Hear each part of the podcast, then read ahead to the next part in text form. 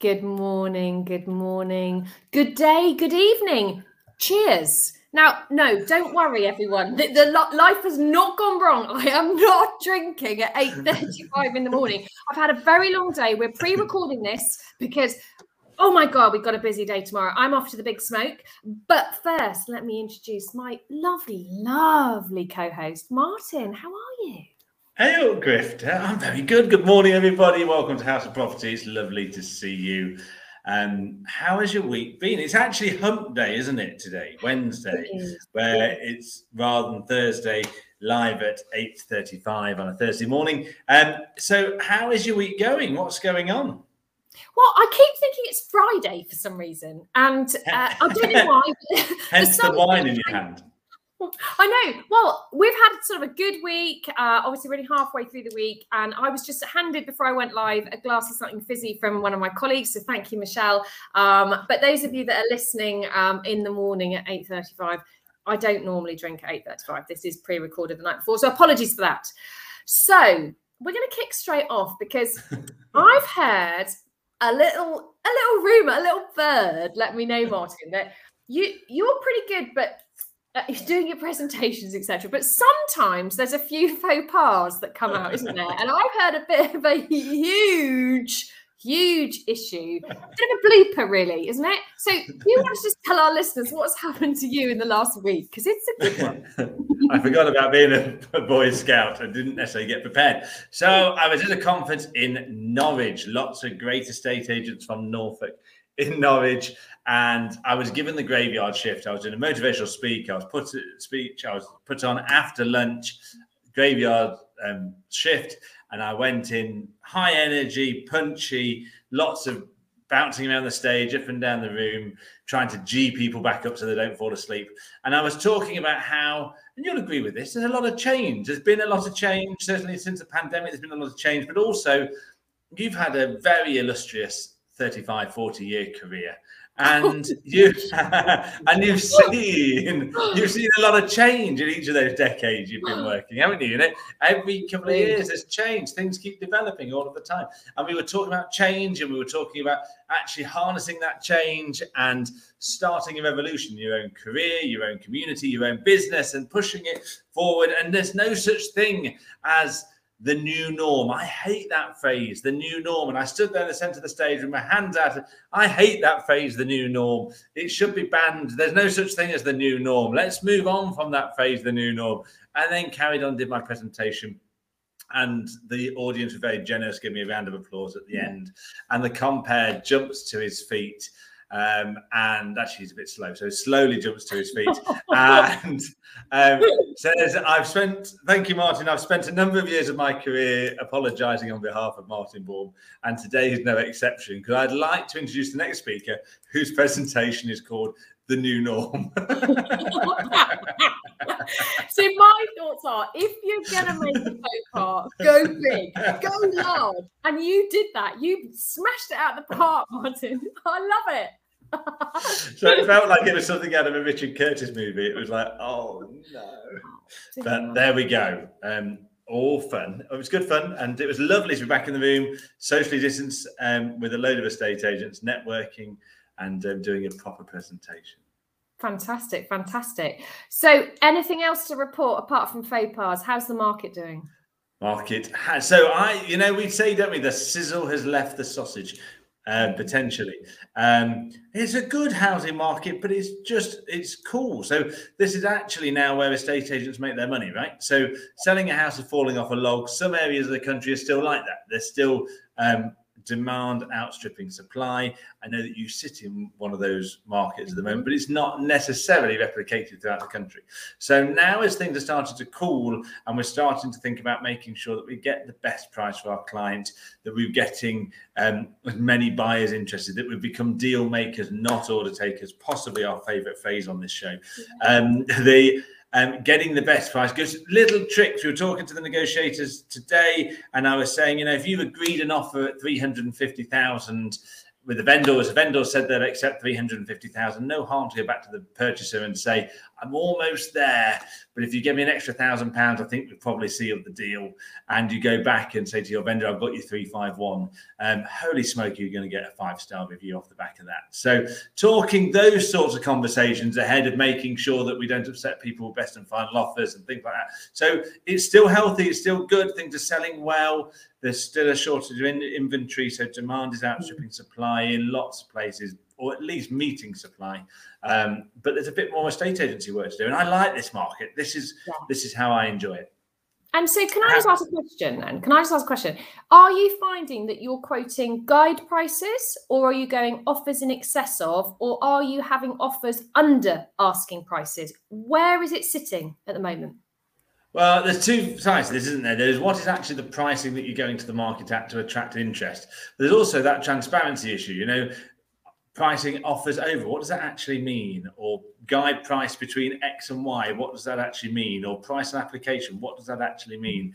Um, and I know that James Monroe at um, Trading Standards asking these sorts of questions about how we are describing prices in the market that we've got at the moment. That actually a price is a price, and people are either offer beneath or above depending on what the market conditions are.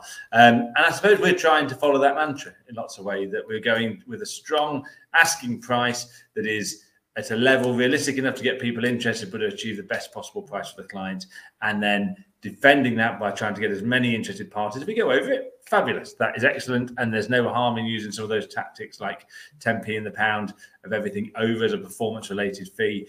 But to prove that you're trying to get over that, but a strong asking price and then get into it is where we're looking. But but but the question, because that was a good politician's answer, Martin. Um, the question was, are you quote? So say you quote a guide price of four two five are you finding that your buyers, the applicants, are coming in at 45 or are they coming in at 395 or are they coming in at 435? Where they're are you back, They're coming back in at 395, where we oh, were oh, at 425. Yeah, they right. were they're now coming in low and we're now getting them back up. Where okay. as six months ago, we were at that price or above. Okay, because we're still in the southwest at that market where we're going, it, we're wanting in excess of 425 and we're getting offers at 425 to 450.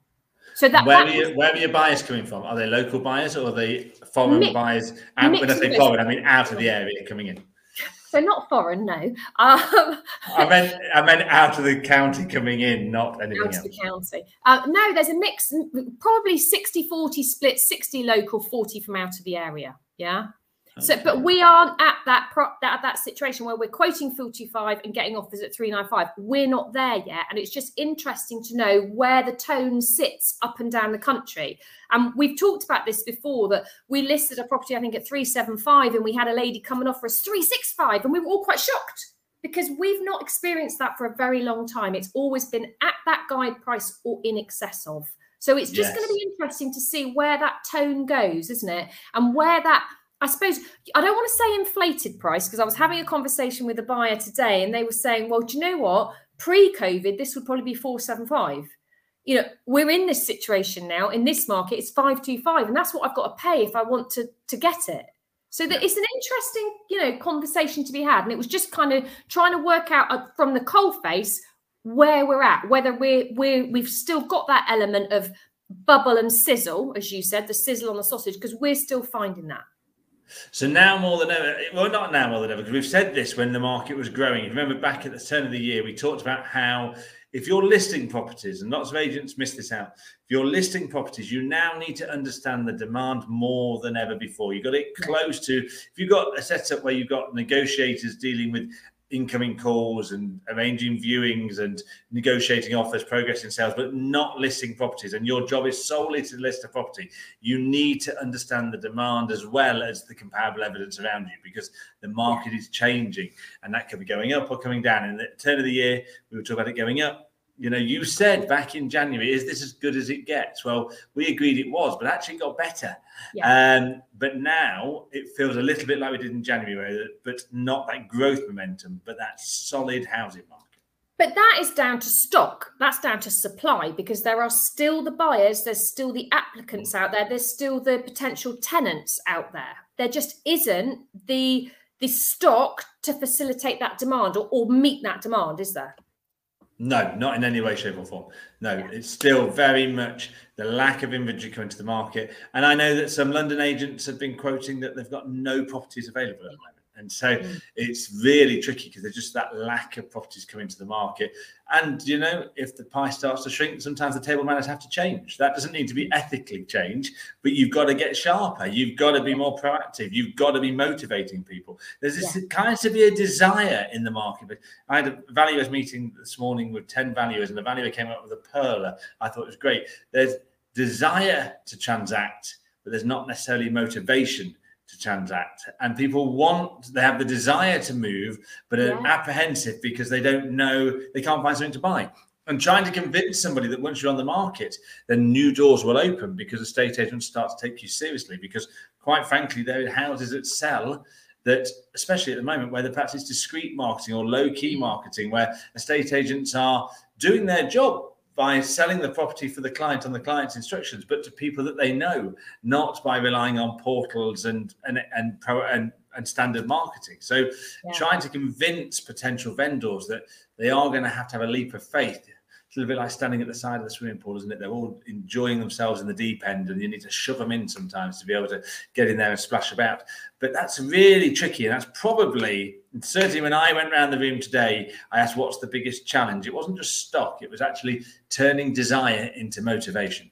Yeah. So I'm starting to have a conversation with clients now um, that we're trying to be market makers, obviously, but they're sort of saying, well, do you know what? Is it a good time to launch in, in on Boxing Day? Is it a good time to launch at the beginning of, of 2022? Or actually, do you know what? It's going to be Easter next year, but let's talk in February, March to get the photos done then. There's a lot, lot more longevity kind of thing. It, it's, it's, they're making more decisions and pushing it out, I think, at the moment. That's what I'm finding, which is a lack of stock currently. Yeah. One hundred percent. But then again, you've got to try those people that are waiting until next year. How do we pull their decision yeah. forward? You know, the market's good as it is at the moment. What's it going to be like in six months' time? We don't know. Six months ago, it's very difficult.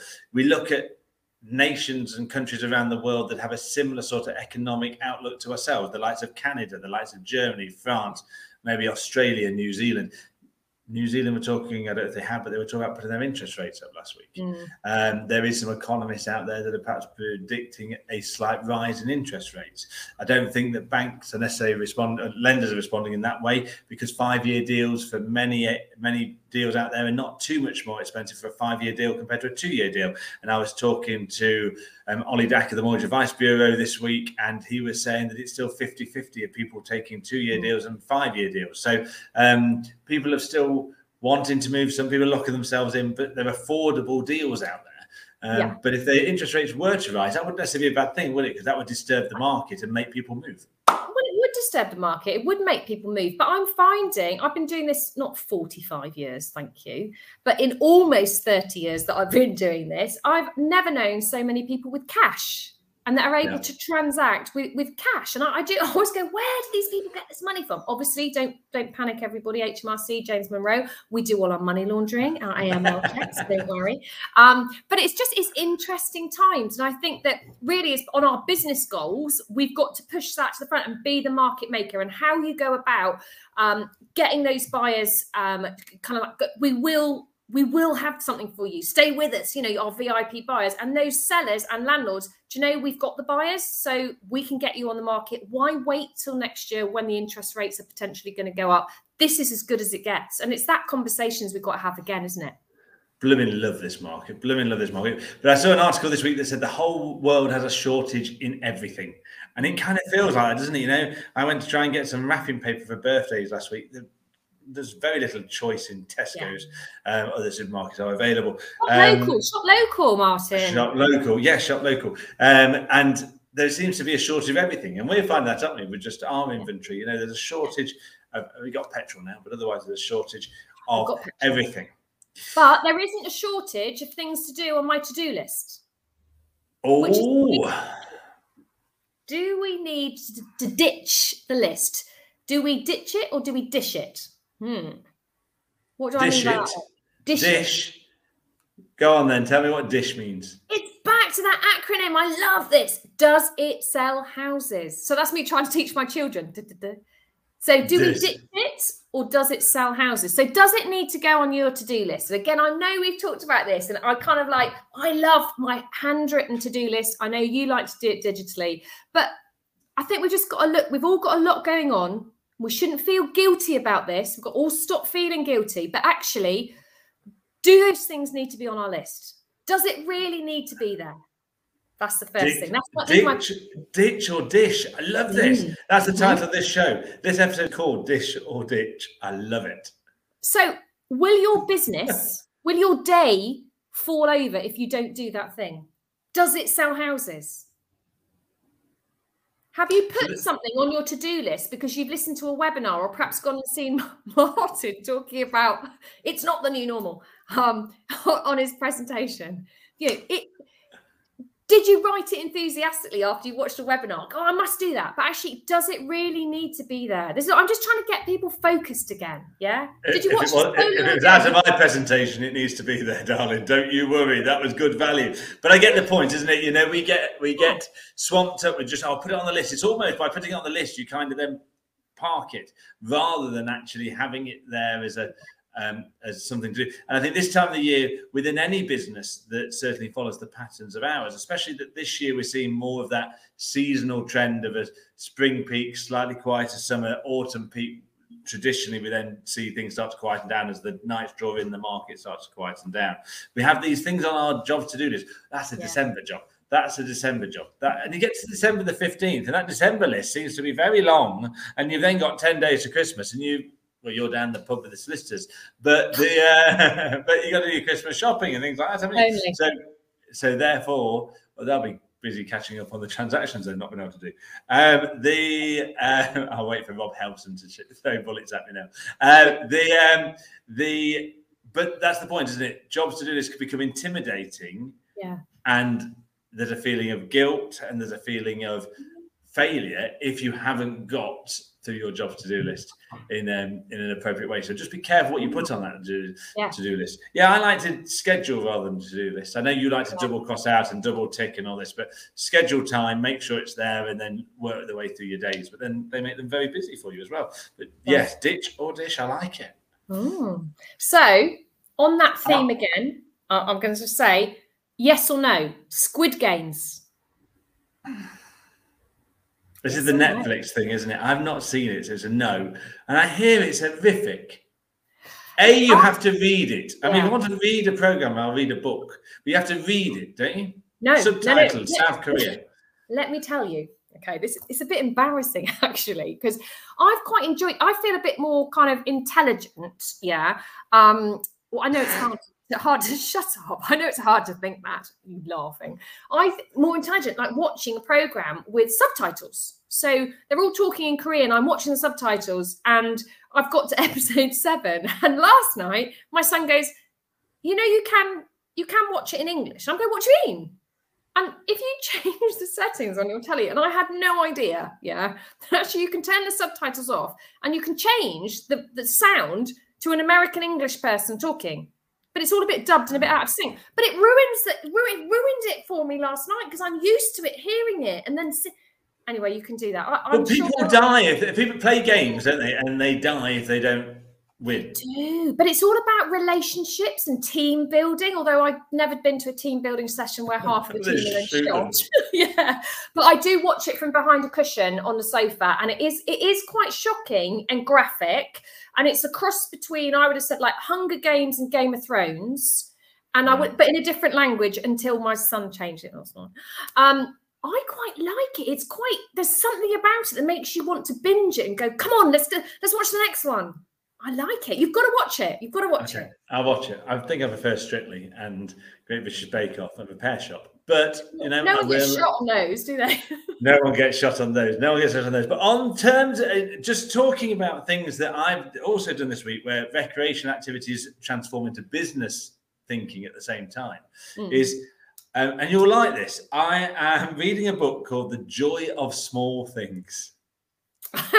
now, why does that not surprise me, Martin? I wonder what you're going to say because there's a number of other books called Joys of, isn't there?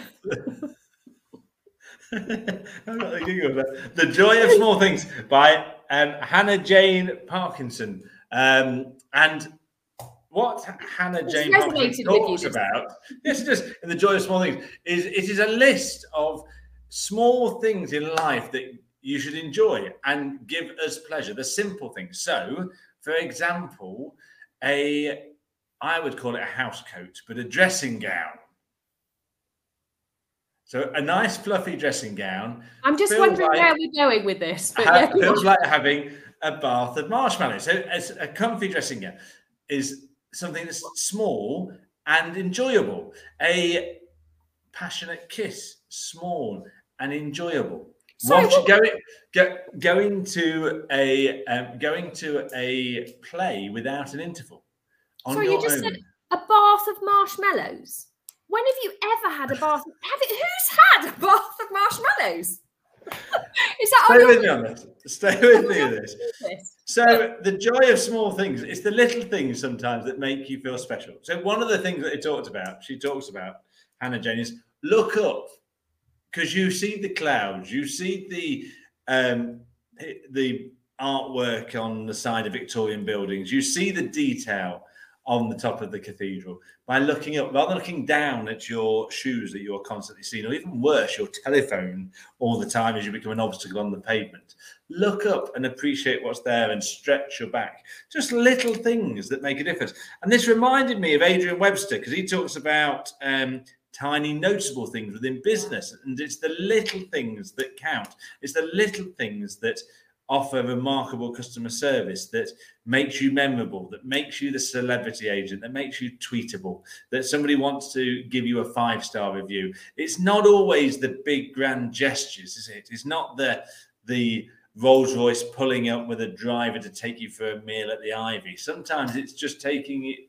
going to the fish and chip shop on the corner. It's the small, tiny things. And so, the joy of small things is a recommendation I suggest you read because Okay. I'm currently reading a small thing a day. And it's very good to be able to see that. And I can see in business how that makes a big transition into it as well. So I think the joy of small things, Hannah Jane Parkinson, well worth looking at. And also Adrian Webster when he talks about tiny noticeable things as well. Hmm, I like that. And sometimes it is just about taking that breather, isn't it? And realizing that different things happen in your life. I've, I've had some sad news this week, for instance, and I know that I mentioned it to you that I- I've lost a friend who was very, very young, um, very out of the blue. And it does make you just stop and think about what's important to you and what you, you don't know what's around the corner. Although I am quite looking forward to having a bath of marshmallows at some point.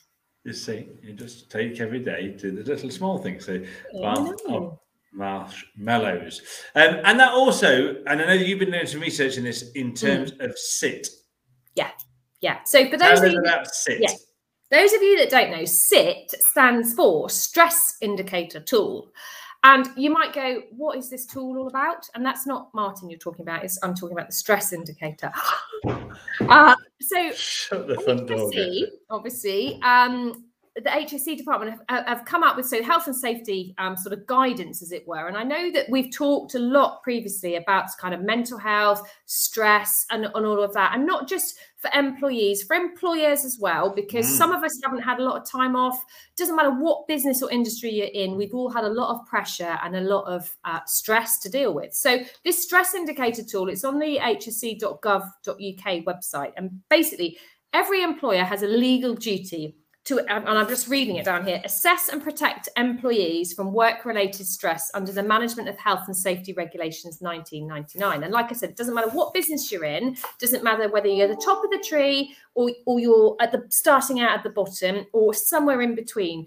We all have a bit of stress every day, and it might be something that annoys you. It might be it might be something in the workplace that's very difficult to deal with, but there is, you know, this stress indicator tool. You can go online. Um, if you've got 50 or less employees, then it's a free offering that the government have put together. And it's a really hidden thing. And I think it's really good. I know, Martin, when we talked about it, you haven't heard about it.